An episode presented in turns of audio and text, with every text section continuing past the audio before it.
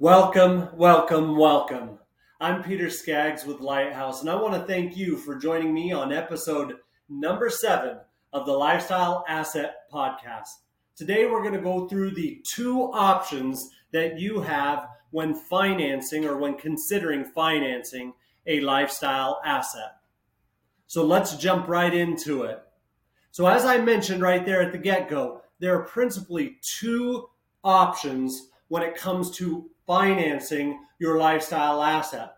The first is that we can buy it as a second home or vacation home. And the second is that we can buy it as an investment property.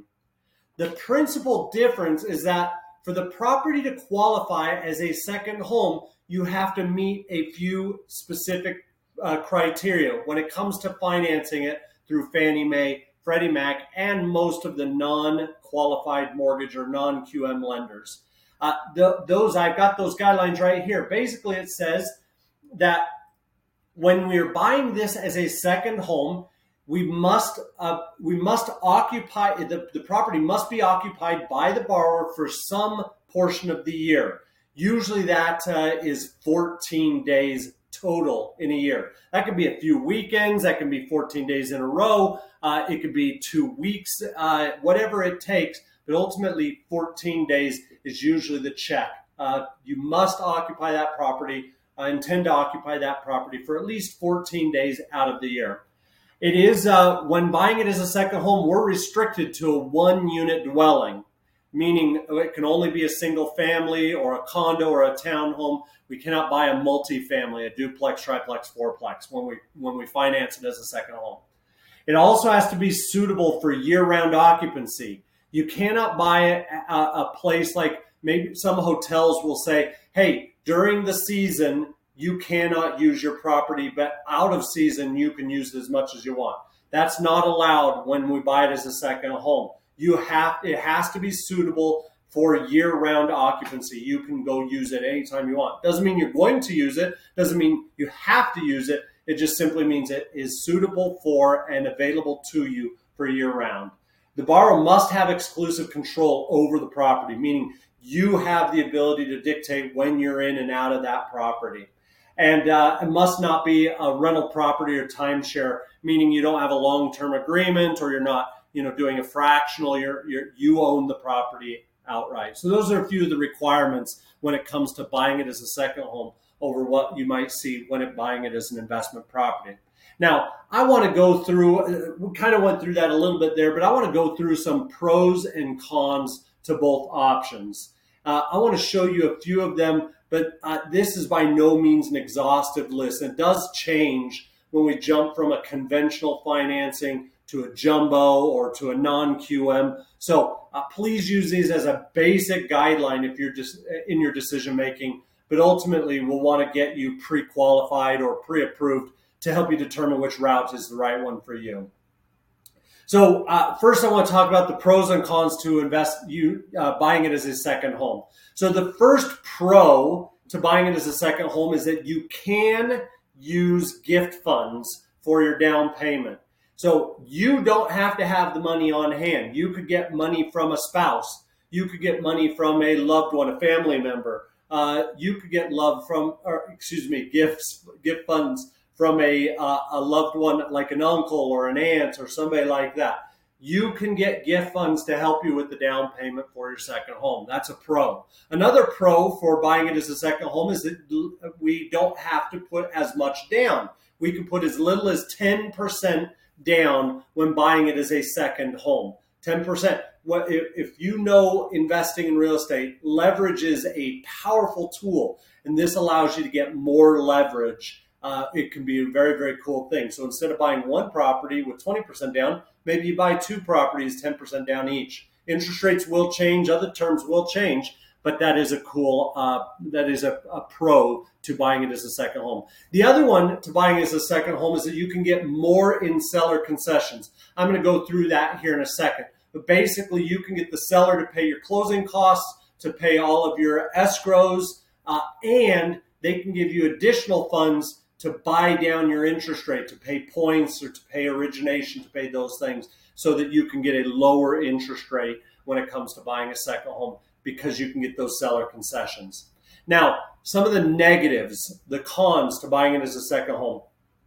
When you buy it as a second home, it is your second home. You you're not limited in how many second homes, but there are some limitations. Call us and we can guide you through that. But ultimately, uh, when you buy it as a second home, they are qualifying you based on your income.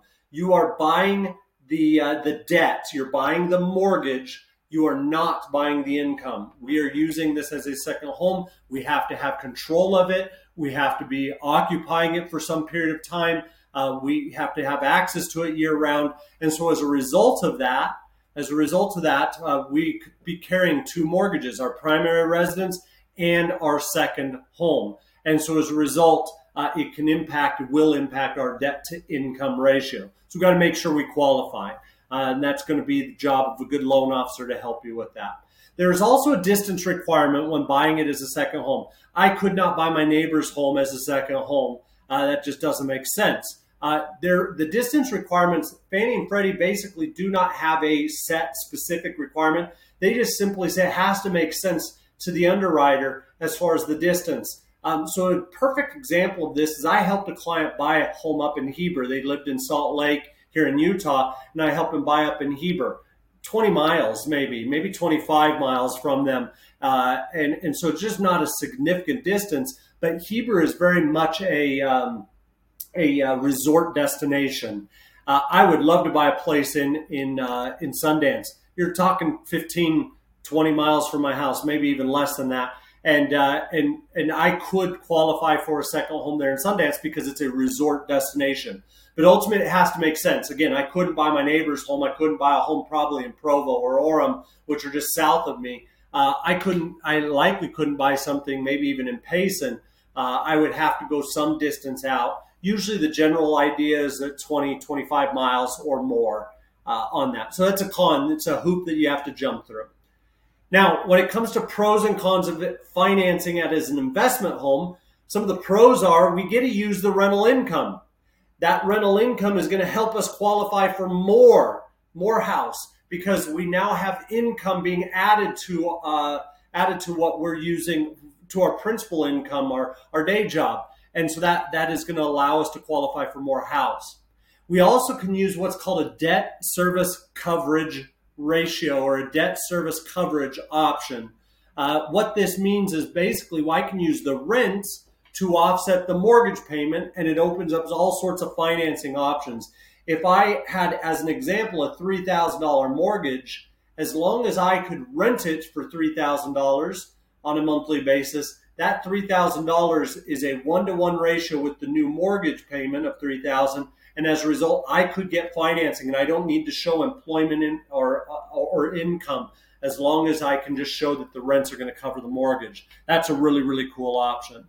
Also, uh, this has already kind of been stated in in um, in essence by those other two, but the DTI, our DTI is often not impacted, or if it is, it's very, very, very insignificantly impacted because a debt to income ratio has two sides of that same coin. It has a debt side and an income side. When we buy it as an investment property, we're getting both the debt and the income. And as a result, if the as long as the income, the, the rents offset the debt or more than offset the debt, it should not impact our debt to income ratio. What that means for us is that it allows us to buy more and more and more investment properties. We can go finance 10 properties, uh, maybe, maybe even more than that. Uh, because we have a, a, good debt to income ratio. Our debt to income ratio is not being impacted by carrying a bunch of mortgages without the income aspect. Hopefully that makes sense.